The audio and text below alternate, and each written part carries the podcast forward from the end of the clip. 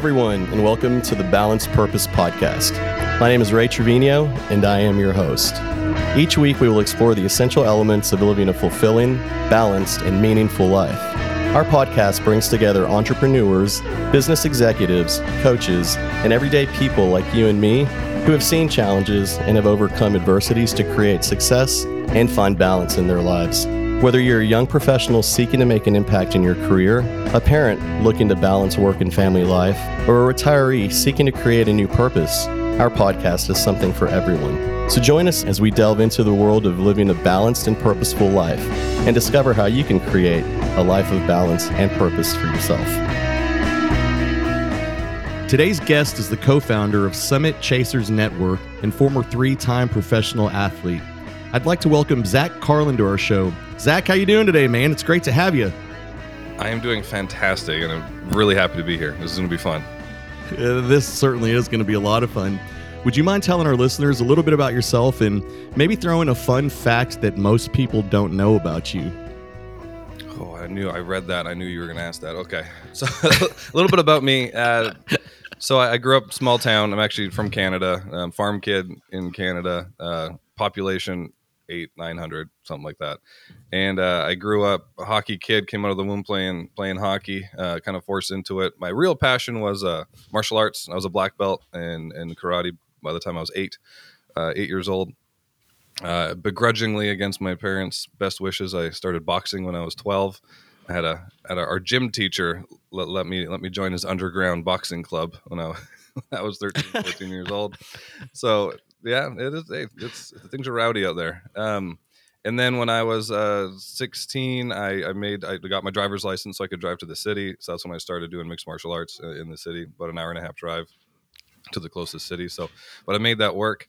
Um, and then uh, from there, the, the, I moved to Las Vegas when I was 19 years old. I had a sister that lived there, uh, just moved there. So I thought, here's my opportunity. If I'm going to do it, I'm going to do it. So I moved to uh, from small town Claresholm, Alberta, Canada, to Las Vegas uh, when I was uh, just a just just about 20 but i was still 19 and uh, that was that was quite the shock. So ended up uh, training at Xtreme Couture with some of the i mean at the time some of the biggest fighters in the world and it was that was that was quite an experience. So i competed uh, professionally until i was 23 uh, and then i injury kind of took me out and uh, if you're not fighting for the promotion, they don't care about you. So they cut me, and that's what was keeping me in the country. So I tell people I got kicked out of the country, and they're like, and I don't tell them why.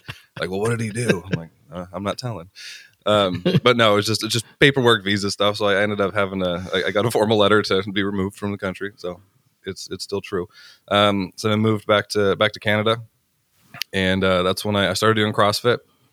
Uh, started doing CrossFit just to kind of get back in shape. Um, and then I was was told that hey you can compete in this and make a little bit of money and i'm like i can still compete in something physical and not get punched in the face anymore i was like that sounds great uh, so i started competing i started competing in crossfit and uh, that that opened up a lot of doors for me i, I ended up uh, competed all around the world in france brazil uh, abu dhabi um, uh, all over the us all over canada it was it was really really cool and it opened up again a lot of doors for me um, and that's where I started getting into. Uh, I was a hobbyist entrepreneur, I guess you could say. So I was winning a little bit of money, and uh, so I, I, bought into a to a gym, and then I, I got the our profit for the for the quarter, and I was like, oh, we don't make a lot of money. There's a lot that goes into this, right? It's like just like double digits. I was like, oh no.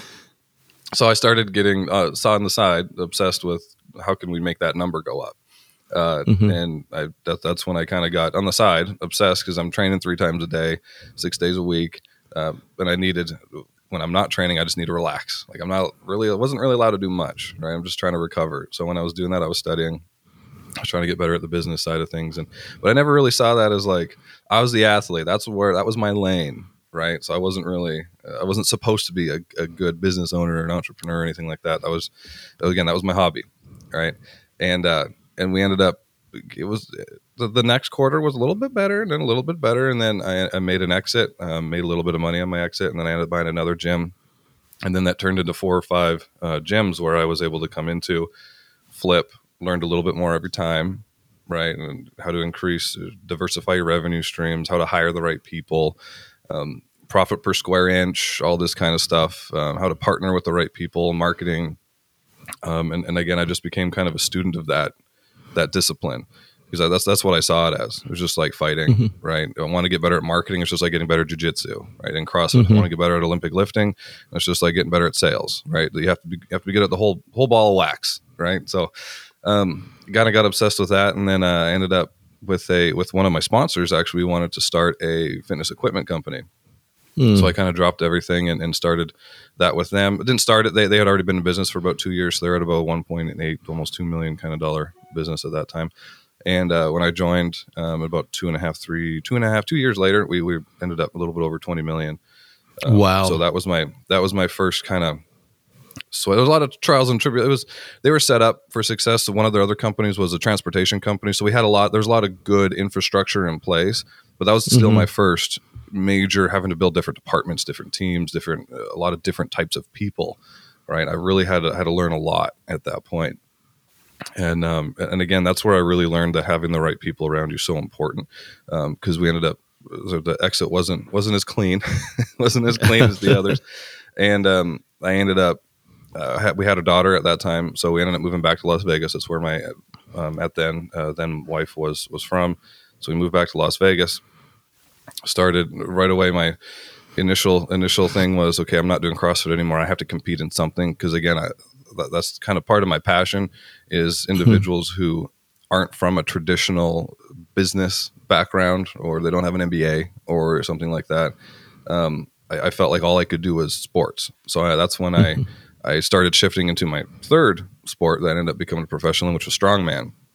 So I competed in strongman and qualified for a couple of pro pro shows in strongman. Uh, but while I was doing that, I was still okay. Got to make money. One of the best ways I know to make money is to run a business. So uh, me and me and again my then um, wife we started a uh, we wanted to start kind of a brick and mortar um, gym in, in, Vegas and do kind of an online brand with it. And that was in 2000, the end of 2019. And everybody remembers what happened. Uh-huh. What happened next? so we ended up dumping a lot of our a lot of our capital into that, and then when COVID hit, we lost every every penny. A lot of bad decisions were made, and we lost we lost absolutely everything. And, and, what made it worse is we had our son. Our son was a we had a newborn while this was oh, going. Oh wow! On. Yeah, so I had to uh, I had to work. I actually got a job doing customer service for Netflix because that's all that was really hiring at the time. That was the only opportunity. So I ended up getting a job customer service for Netflix. It was all working from home. We had a three bedroom house with two kids now, so I didn't have an office. So we actually set up in the garage in the summertime in Las Vegas. So I was mm. sitting at a computer set up in the garage during the 120 degrees outside. I had a little air conditioner blowing on me. But that's that's when I really like okay, I have I have this talent. I need to do this for my family and then um, ended up there was a lot of luck. There's a lot of perseverance too, um, where I met my former uh, former partner and we started Next Play. Um, and we we turned a brick and mortar 1100 square foot little fitness facility and we were doing about 150,000 a month. We got it up mm. to. Um, and so we, we took a lot of those frameworks that we from, you know, sales, um, accountability, leadership, um, coaching, leadership development. And uh, we had a couple couple clients that were like, "Hey, could you do this with my with my sales team?" We're like, "Yeah, sure. It seems pretty similar. Sure.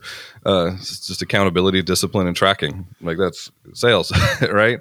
So we uh, we started working working with them. Um, they were a bail bonds company. So not not something i have a ton of had at the time a ton of experience still don't. Um, and it, it, was very successful. It was very successful. We were able to get them from about a 35 million and we, i think the next quarter they were on track to do little mid mid 50s for the year so like, why don't we just do this? these, these companies have a lot more money than, than people trying to get a six pack, right? So um, we went, we, it's true. And then, so we went all in on that. And um, I ended up, again, just becoming, again, a student of that game of corporate health, leadership development, um, how the whole ball of wax in a, in a corporation needs to work for them to be truly successful.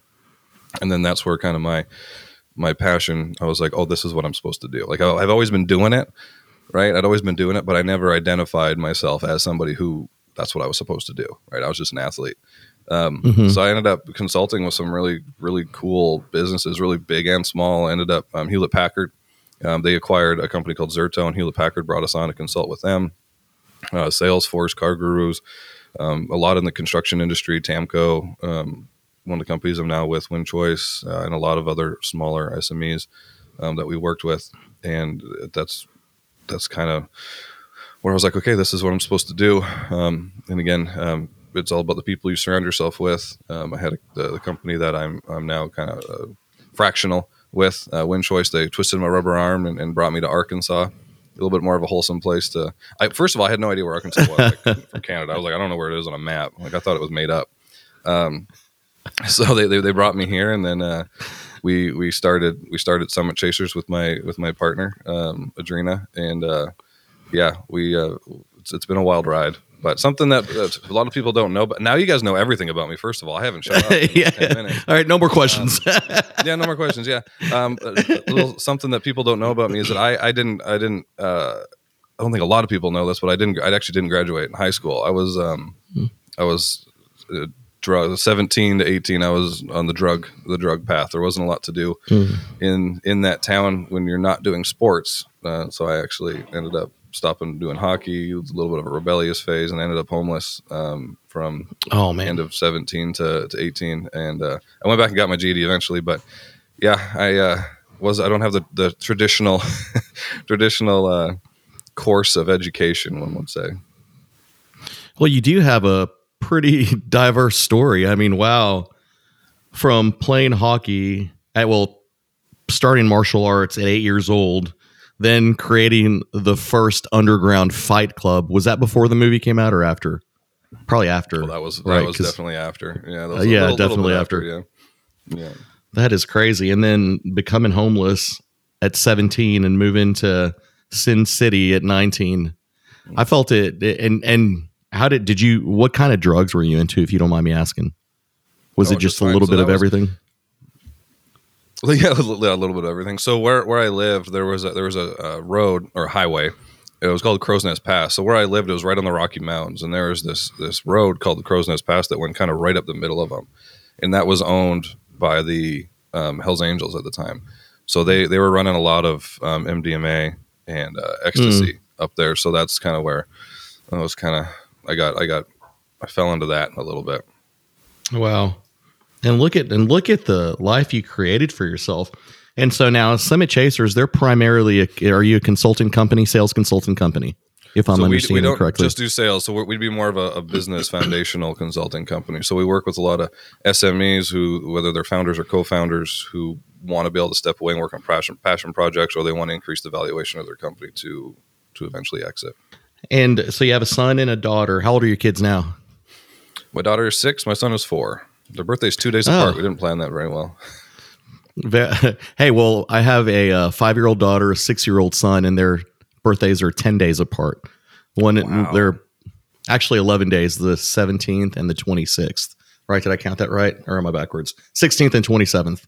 Either way, you know, I we we we have uh well uh, Bella Isabella, our second child, was we didn't expect expect her. It was one of those things where I didn't think uh, my wife could get pregnant while breastfeeding. Well, that's a myth. Mm-hmm. We now know, right? and so, and so then we we were we were surprised with a blessing, which is very cool. And so we just have birthday weeks for them, which is great because their b- birthdays are two weeks apart. So we'll have one big mm-hmm. birthday in the middle and just celebrate for two weeks which is why it's either 16th and the 26th or 17th or the 20. yeah. yeah, I don't know. Either. Like this, one of you is the 9th, one of you is the 11th. I don't know, but I'm I'm interested to find out when the age, what age is it going to be where they're like, we no, I want my own birthday. Like I, because we, we do the same thing where we put them together, but I'm wondering when my daughter's going to be like, no, I need my own. That that was this past year uh, for us. They wanted their own birthday, so we separated the birthday. It had two themes to it we had Paw Patrol and Frozen. So there were two separate cakes, but still was on the same day. We had one big, big bounce house, but Isabella was adamant about having a Frozen party, and Ezra was adamant about having a Paw Patrol party. So they both got their own cakes, and we had two types of balloons, and we still made it yeah. work. And it was a lot of fun. It was it was pretty exciting. Yeah, it's and, an interesting theme when your house is because we did the same thing where it was I can't remember it was Moana and dinosaurs. It was a very oh, nice. It was a very interesting way to decorate but uh, that's awesome. Moana and dinosaurs. Mm-hmm. That would be a lot of fun. I love dinosaurs, and is really cool. And, and so you, the fitness equipment. Did you say the fitness equipment company you were working for also did transportation? Well, they had uh, Was- so the owner, the one that the guy that brought me in on it, he he was a serial entrepreneur as well, and his kind of Mhm. main, I call it like the main mothership that fed that fed his passion projects. That was a it was a transportation company, like a logistics transportation company. Yeah. Gotcha. And then into fitness equipment. Um, are you still involved with any of the gyms that you Oh, do you still own any of the gyms or did you? Yeah, did or No, did you made- keep them or sell them all? exit. No, but they were all. I sold my shares for all of them, and that, that was kind of. It was never my intention to keep them. Again, at the time, I was just kind of doing it, and it was a passion project. And then that's when um, Alex Hormozi was starting to get like Gym Launch was starting to get really big. If if anybody if any, um, anybody on here um, is aware of what he did, so that I actually ended up working um, with his company uh, during I think the third or the fourth. I can't remember. Um, so that that was I was always went into it after the 2nd Mhm. one of like okay i'm just going into this to i'm eventually going to be out of it. Like this isn't again Mhm. this isn't what i'm supposed to do. This isn't right? I'm just kind of doing it because i have a good name right now in the country in the in the in that province specifically. I had a pretty big name so it was easier for me to kind of come in and do some marketing around it and bolster it. Mhm. and then i had some good uh, i had a, some really good relationships with some of my sponsors like supplement sponsors. So i could bring in okay let's start selling some supplements. Again diversifying some revenue streams. So it was fairly easy for me to just come in make a improve their bottom line a little bit or quite a bit in some cases and then uh, and then be able to exit pretty quickly And then were most of these just traditional uh, fitness centers and gyms, or did you get involved with any of the CrossFit boxes? you know it was mostly crossfit boxes it, there's by the end of it they were more like performance centers so we Mhm. we would do uh, like we would bring in some chiropractors massage therapists and we would run different types of classes different yoga um, strength training um, weight loss that kind of stuff so a little bit more diversified near the end there just as i got better at it because i didn't want to Mhm. come in as all i didn't know a ton at the time when, when i first got into it but eventually i was like okay this is how we can diversify learn how to bundle learn how to do packages that's how you can you know you have a little bit more consistent uh, revenue when you can start packaging things properly and diversifying kind of your what your offer. So it wasn't until like the last the last few that we really um, went into like more like a big performance kind of center. Yeah, fitness industry is tough. I was actually in the fitness industry for 13 years. Uh, I started out as a personal trainer with Lifetime Fitness many years ago, and then I got into gym acquisitions with uh, Gold's Gym International, and so kind of traveled around and Mm. ran gyms, implemented systems, and just made it work. It was a lot of fun, but margins are always always tough, There, uh, spe- Mhm. especially with EFTs. You know, people will join and then just a lot of percentages are just balanced EFTs, and so you're trying to recoup money. What did you find was what what was your niche in the fitness industry? What really what really got your name out there? You just mentioned that that that people was- knew who you were, CrossFit. and It was the CrossFit, yeah, because I was competing. Again, I would compete all around the country all the time, and I had some pretty good sponsors. I had a pretty good social. That was like Instagram was just starting to be kind of a thing at the time, and, Mhm, and Facebook, obviously. Um, but I had a pretty good following comparatively. Now, nowadays, that following wouldn't really mean um, it'd be small potatoes. But um, uh, so I was able to kind of like I was on Billboard. So we had a there was a I don't know what to compare it to in the states. Maybe like a Dick Sporting Goods. Um, it's called Sport Chek, the Mhm. equivalent. And I, I did some photo shoots for them, so I was on billboards around. people, people from the other side of the country were taking pictures of this. Hey, is this you? I'm like, yeah, that's me. I don't actually wear that stuff. I don't actually wear that stuff. Sorry. Um, but yeah, so I had I had, I had some pretty good name. and um, I had a pretty good name behind me. And like I, like, there's some pretty big stages I competed on right? Like there'd be a you know a thousand plus people in the in the stands for some of those, and then especially when you get into like the CrossFit game stuff, like those are broadcasted everywhere, type of thing. So um, I was able to use a lot of that to, to my advantage. Again, just leveraging some partnerships I had with my sponsors, um, kind of thing, and then just learning marketing. Yeah, and you're still you're still all over YouTube. I mean, I I was able to just just pull you up, and I was watching some incredible videos. Man, you are quite the athlete. I do want to to give you your props on that. There's some amazing stuff that that you do on here. Now, what what gives you purpose in your life and kind of keeps you going? Well, I mean, the easy answer to that would be my kids, right? It's Mhm. that's kind of the the end game. That's why we do it. Um, but outside of that, so our purpose is really, again, I, I have a pretty untraditional background, right? To hmm to Mhm. I mean, at least m- my current version of success. What I want successfully is much greater than what I have, but and as it should be. Um, but it's the individuals that have this unconventional background and don't believe that they're deserving of success right i want them to have that opportunity to a realize that they can and to give their their background to give their past experience credit to be able to achieve that success even if it's not exactly you know the same right? Like for me like in the sports and competing and being on teams and having to understand that the whole ball of wax has to work together in order to be successful in whatever you do you can take a lot of that and be successful in something completely different. And i think a lot of people get held back particularly business owners. So a lot of business owners i've worked with and, and know personally um, been on their podcasts that they've been on mine and they they're the ones that were on the front lines before. They've identified Mhm. problems and they want to change it so bad. They want to improve things. They want to innovate. They want to change the world so bad but they feel like they're in a box. They're in a box that they put themselves in right? And and if, if we can give them a, a platform or if we can give them a framework to create this success or at least so they know that they can create the success for themselves to go out and change the world to create a better future for next generations to create these wholesome these wholesome companies based on values where I mean, it, it's that's the future, right? So you, uh, there, there's a, st- a statistic, and I can't remember exactly. I don't want to butcher it or lie to anybody. Where the the number of innovations, the im- improvements, come from small businesses because they can take the risks because they're the ones that that came from. They see the the frontline issues, they see the problems, and they're the ones that want to go out and solve it.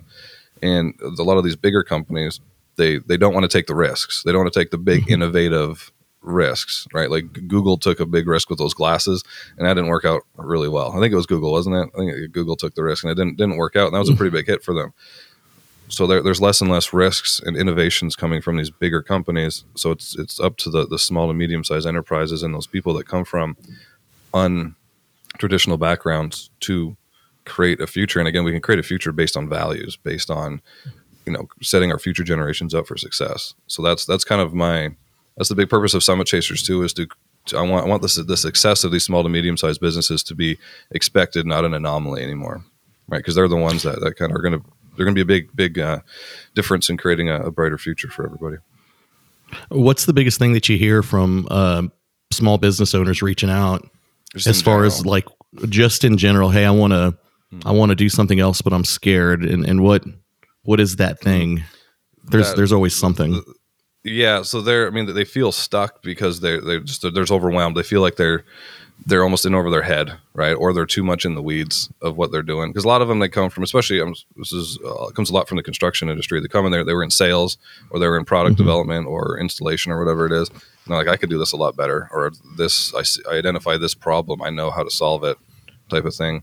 Um, and then they they get into the business, and then all of a sudden they wake up and they're not a solopreneur anymore. The business is going it's it's kind of spiraling, right? They're in they feel overwhelmed. They're in every decision. They're they feel like they can't grow. They're stuck, right? But they they don't have that traditional like business foundational understanding that everything again everything has to work together. If uh, you're really good at sales, you can you can be really good at sales and jack your sales numbers up. But if you can't fulfill in anything and you don't have the customer service or the whatever it is, right? Then you're you're gonna it's you're, gonna end up hurting yourself and you're, you're gonna be stuck, right? You're gonna be stuck and you're either gonna fail or you're just gonna be on the hamster wheel type of thing. And a lot of them, they again they just they, they feel very overwhelmed, right? They, that, that how to how to set up that business foundation is kind of their one of their big stopping points. Um, and then from there, what do they want to be able to do? They just want to solve problems.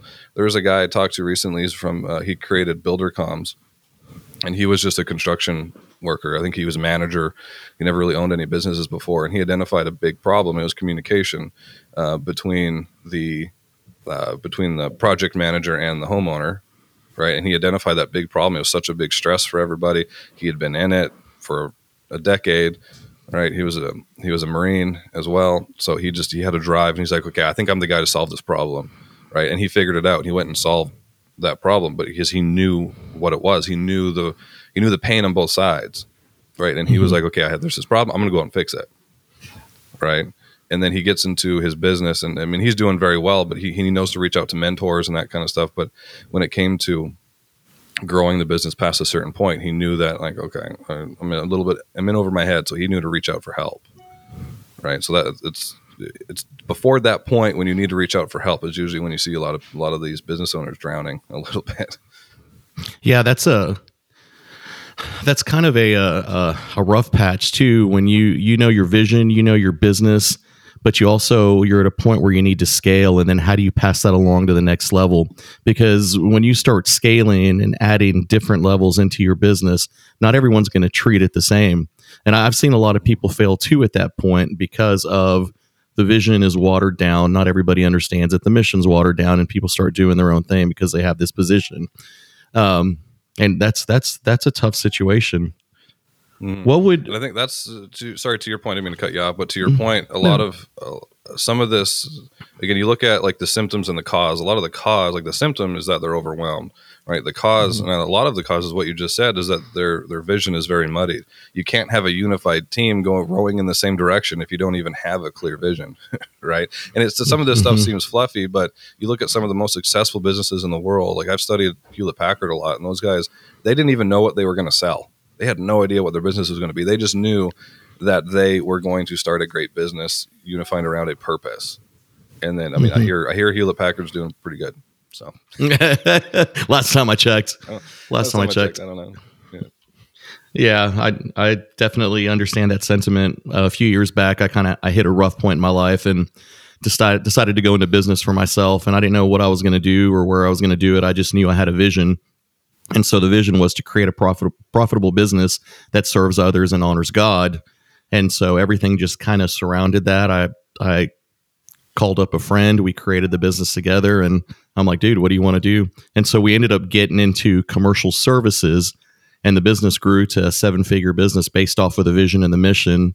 Uh, service to all for a greater purpose is the mission, and and it it grew to seven figures within a couple of years, and now we're all, we're at that point to where we're scaling and growing, and and things can get overwhelming. So I'm understanding everything that you're saying. And you're right. One of the most important things that a business owner in that situation can do is reach out to a coach or mentor. Because without without my business coach and without the mentors that I have, I I probably would have just shut the door, turned off the lights, and hidden my closet. But instead, yeah. you know, we we get out, we fight, we grow, we learn, and we keep going. So I love I love everything that you just said. Now, out of your your life, what's what's the biggest thing that you've learned through your entire journey? It's it's a great that's a great question, and it's the people. Everything's about the people. Like I'm I I'm a big Jordan Peterson fan, and I read um, I can't remember which one it was, the Twelve Laws of Life, I think, and like we were monkeys not that long ago. We were like not very long ago. Like as far as like in the grand scheme of things, we, we haven't evolved that much. We have an iPhone now, but that doesn't make us any better than you know anybody else. Um, and we we are such a tribal we're, we're such tribal creatures right and we are mm-hmm. again you're, you're a product of your environment that's been said a million times but it, that sentiment that i just said uh, that doesn't do it justice the, the people that you surround yourself with is everything like i've mm-hmm. surrounded myself with the wrong people and we've talked about that right? 17 18 i surrounded myself with the wrong people. That's what can happen right? In business if you want to be successful right? And if like you said in, in the, the place where you are right now in your business where you're trying to scale at that point it's all about the right people right? If you read any of jim collins books it's disciplined people engaging a disciplined thought taking disciplined action right? It starts with disciplined people and it starts with disciplined people unified around that vision unified around that purpose who want the same thing who are going to push each other who are going to have candid conversations with you are going to they're going to embark in constructive conflict right and we have this weird this weird idea of what uh, maybe it's from high school. I don't know what it is. Watching American Pie. I don't know, but uh, of, of, what of what uh, what friends are. Right. A lot of times we have this idea, especially when we're younger, Eh, is that friends are just people that you party with. They're people that you just spend your time with. They're people that you can stand to be around for a longer period of time. I I think that that's that's not it. Right. If you look back again, we're tribal creatures. Back when we were you know on the prairies running in bare feet, we pushed each other if you were not capable of providing for the group, right, you were pushed until you could or you were pushed out, mm-hmm. right? And I'm not saying this to be mm-hmm. heartless, but the people that you surround yourself with, you have to surround yourself with those type of people. Like those are your friends. The friends are like, hey, you're you're messing up, right? And this is why. Get your get your shit together. I'm not sure if I'm allowed to swear in here, but I just did. Yeah, uh, no, that's fine. Yeah. Um, you know what I mean? So it's the, the your inner circle is so important. Like it is probably the most important thing, and it's not just again the, this whole like yes yes man thing is just I think it's so toxic. Like you need to surround yourself with people who are going to call you out, who want who want better for you than you almost want for yourself, or at least better than what you have currently, right? And you need to be able to do the same for them, right? So I think that that's been the biggest thing for me is through these times, through my Yeah. failures and triumphs. So That's great. It's tough to impose that on others today because of societal expectations and everything that we see on social media. Well, even even 10, 15, 20 years ago, I mean, growing up through high school, we were expected to act a certain way, be a certain way and hang out with certain people. And you made a point about thinking. I think what what's being taken away is our ability to critical think and ask ourselves, you know what, is this person really a good person to hang out with or am I just going to go get drunk and stoned with them and and do things I'm not supposed to? And if we can find a way to better impose this, and I love that I love that you bring this up, especially as a father, if we can impose this on our children to to be the ones that create that that environment for others to free think, to grow, to get better, it's a start. The problem that we're fighting though is that social media and while Instagram, TikTok, YouTube are great for businesses and they're great for the podcast and we're growing and we're meeting a lot of people, they're also destructive too because now we have people who expect and, and I'll, I'll I'll go back a little bit. We have Bitcoin millionaires. We have people that are in their early 20s that are have a ton of money from doing nothing, right?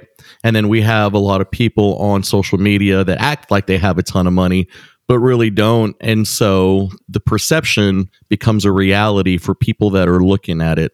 You have high school kids who see this person that's their age that's driving a Lamborghini and they think that that's the expectation. Little do they know that he he imposed his face onto a picture of somebody else driving a Lamborghini and then that that becomes the expectation. And and then the kid wants to have that life and they start looking for the easiest way to get it which could lead them to like drugs and other things. And and so it makes it very very difficult nowadays. And I don't even know where I'm going with this but I'm going. Yeah, but Well, what no, what it's, are it's true. We're we're surrounded by highlight reels all the time. Mhm. right it's just it's just that's all it is is highlight reels and they don't see the work that had to go into everything they don't see like for for every kid that has a or every maybe not kid because some of them like you said just fall into money like the bitcoin thing There's, there's a lot of rich people that Mhm.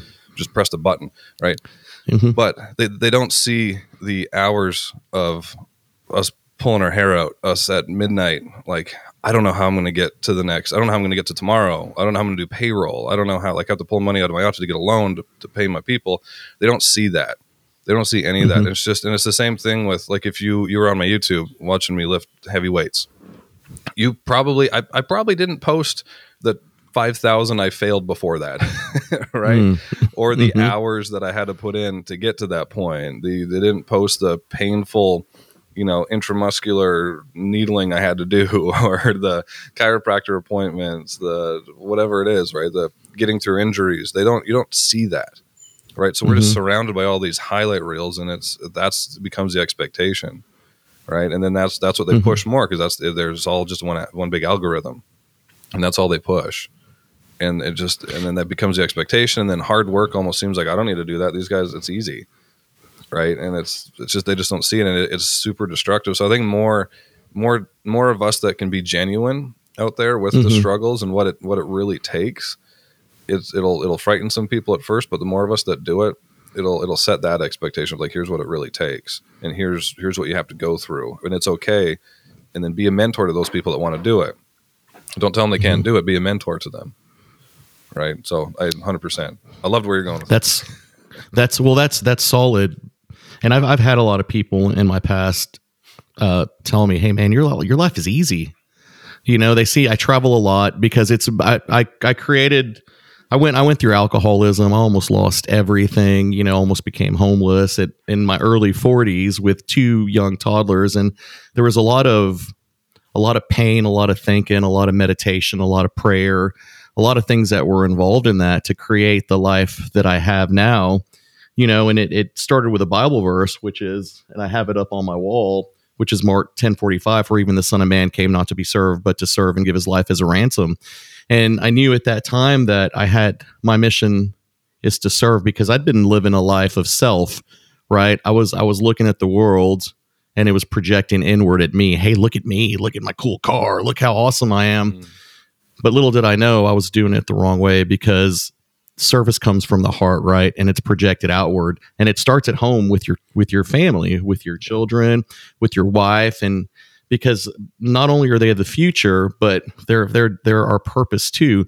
And then from there it goes into your business right? If you're projecting outward to your business think about everybody that you impact in your business that are going to go out and impact others. Think about the change that they're creating in the world. And so a lot of that starts at home and and looking at at your looking at your story i mean you've been disciplined for a very long time.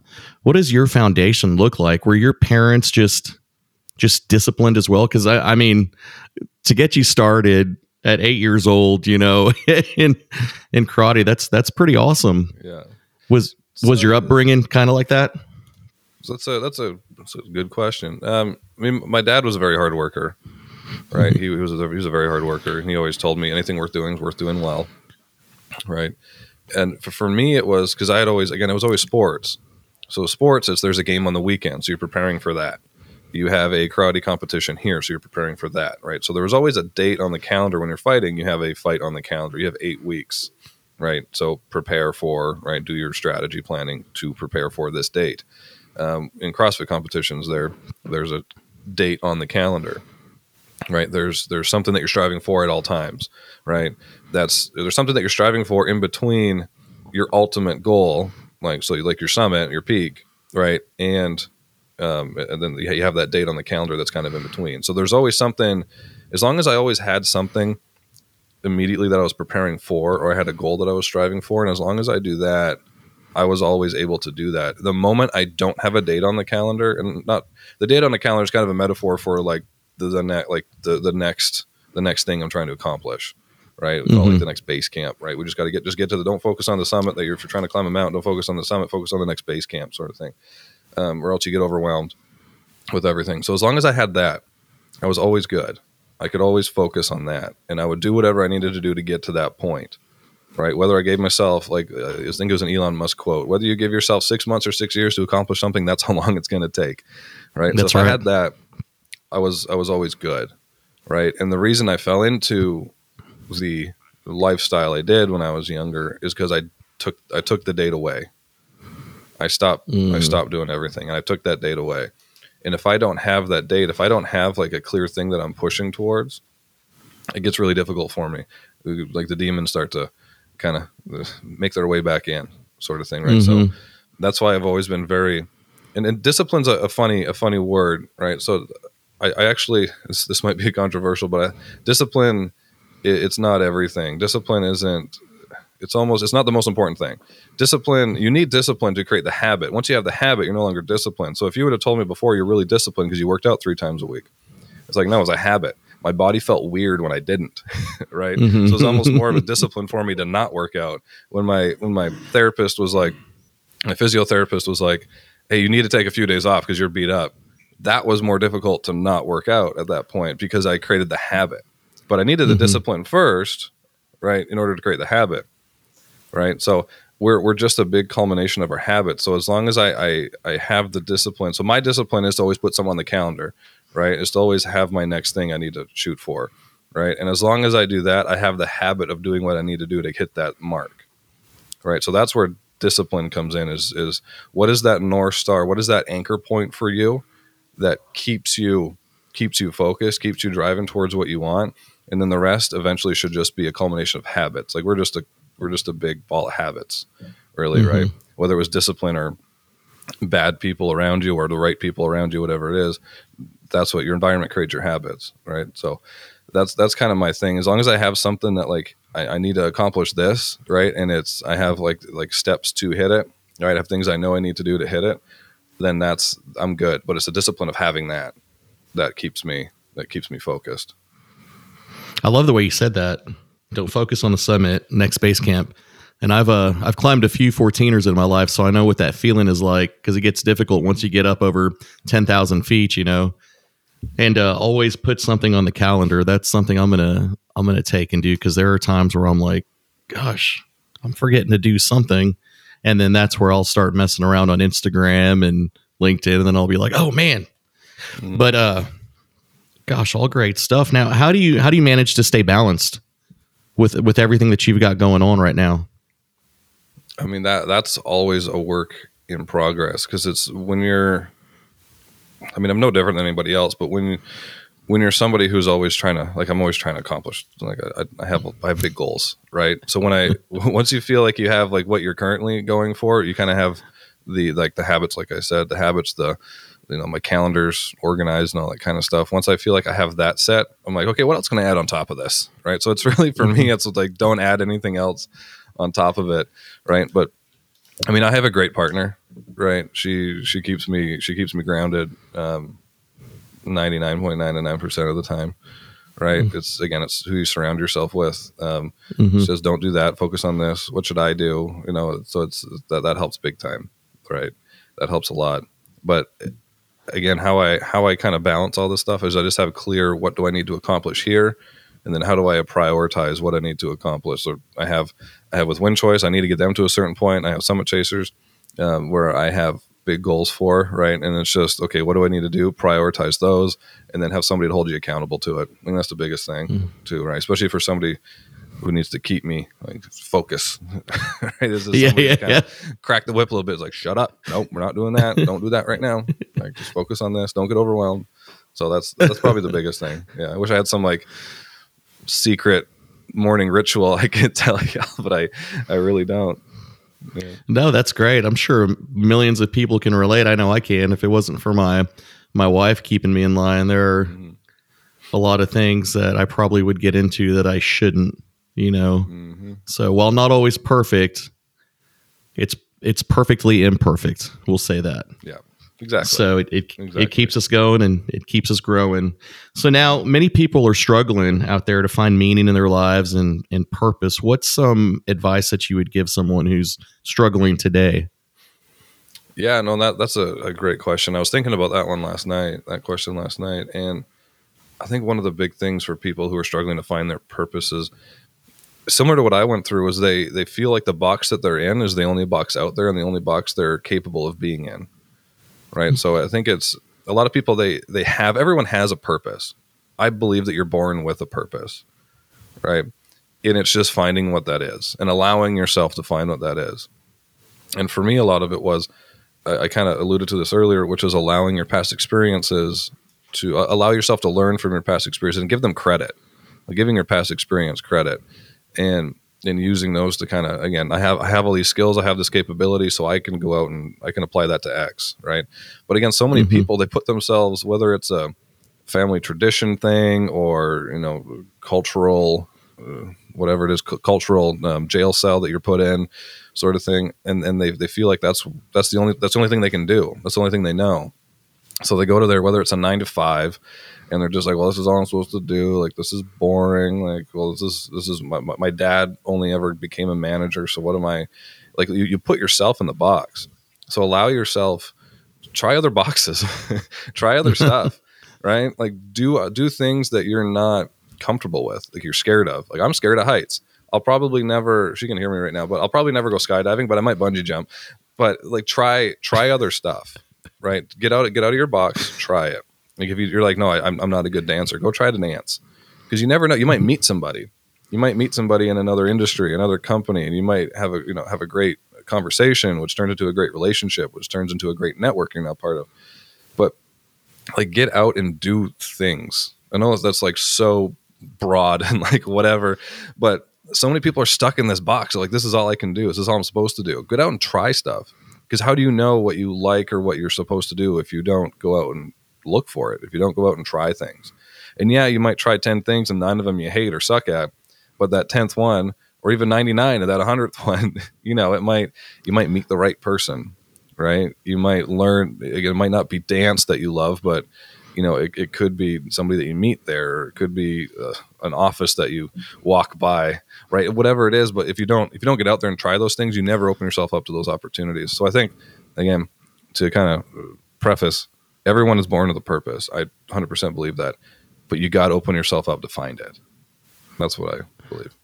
That that's fantastic advice. It's funny that you bring up the dance thing because our podcast release this week was with uh, Jessica Smaro, and she actually found one of her biggest clients on the dance floor just doing different things. What what did she say? They were dancing to a wild thing or something like that. and then yeah, and then she she uh, she's a mindset coach, and there you go. She started Yeah. uh, coaching a, a real estate company, so it worked out very well for her. Mhm. That's awesome. I'm also scared of heights too, and uh, I still Right, I still owe my I still owe my wife.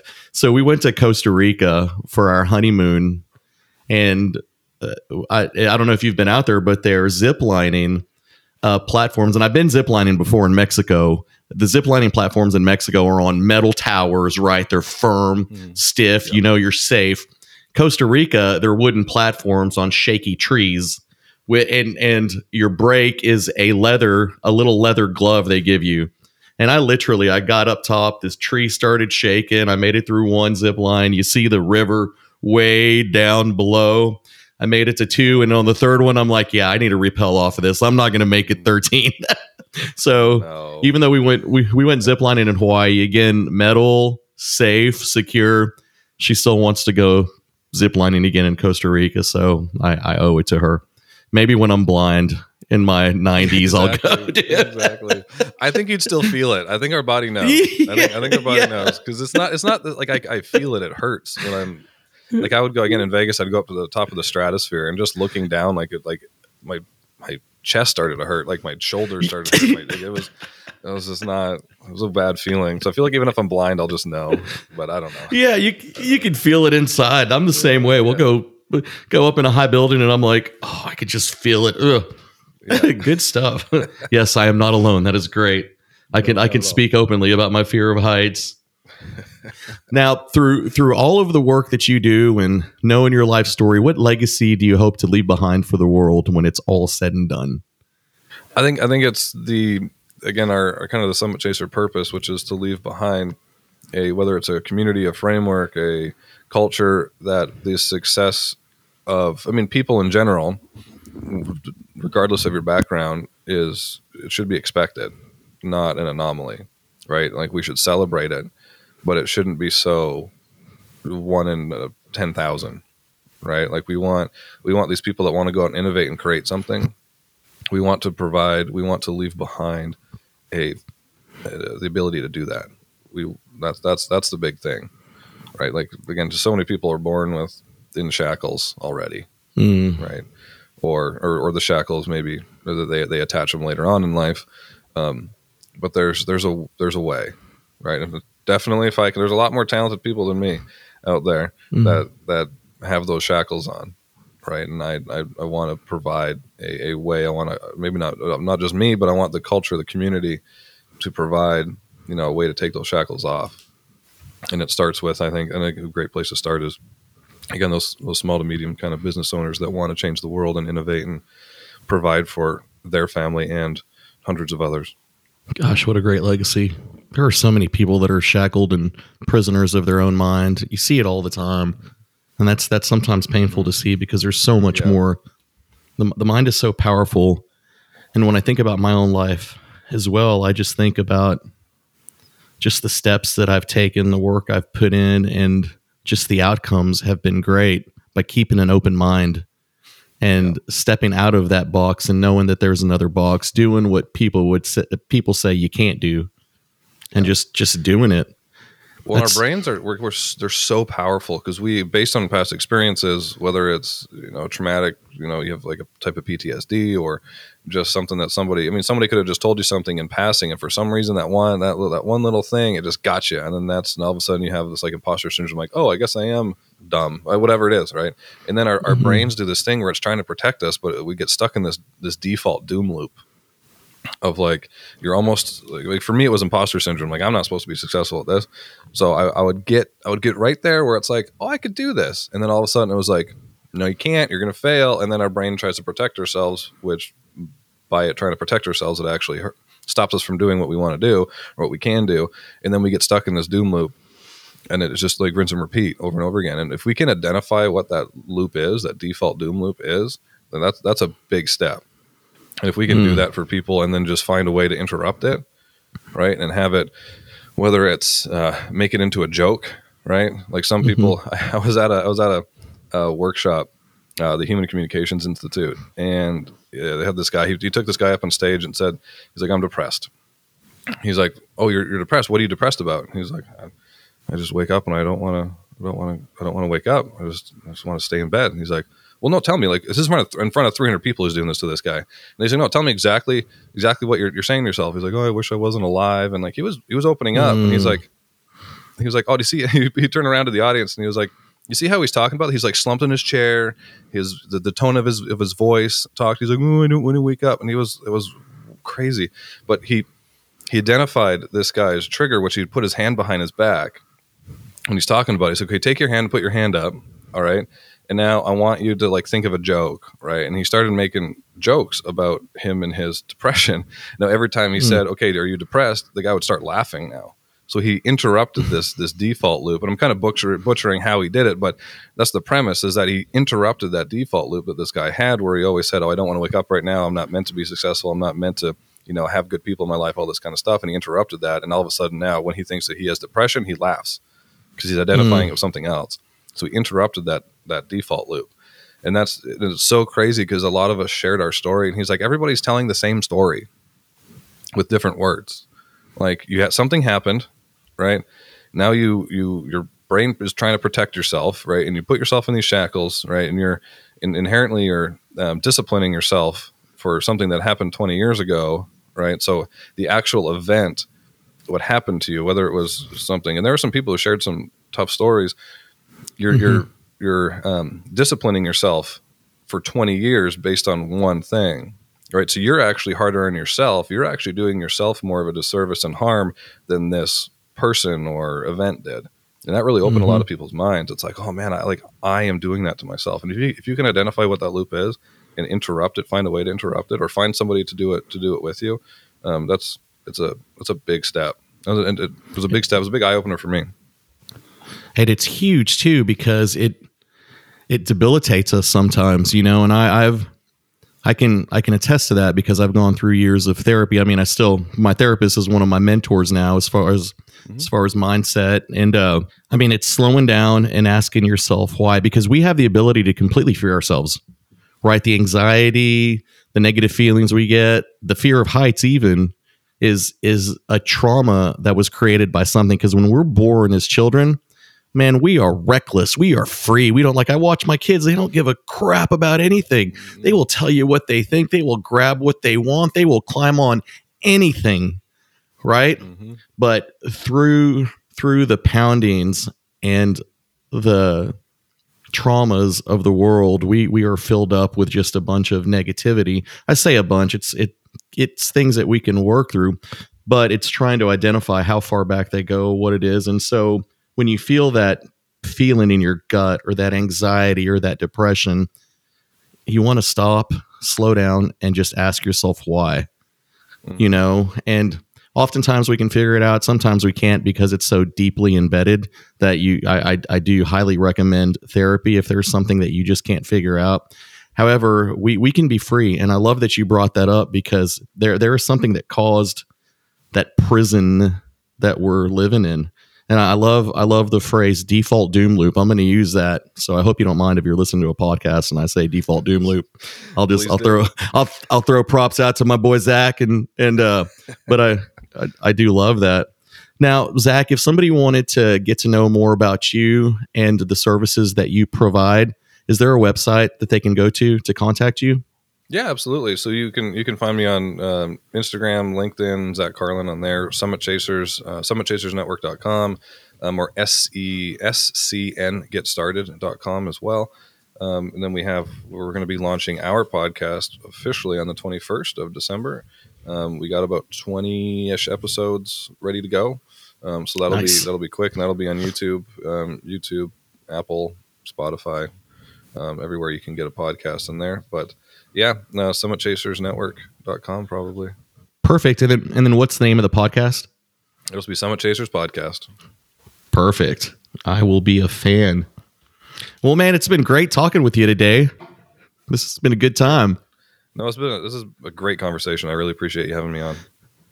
Oh, no problem. And I look forward to speaking again sometime. Oh, absolutely. We're not done here, Ray. We're just beginning. Balanced Purpose Podcast was created and hosted by me, Ray Trevino, and is produced and edited by Nick Galtney.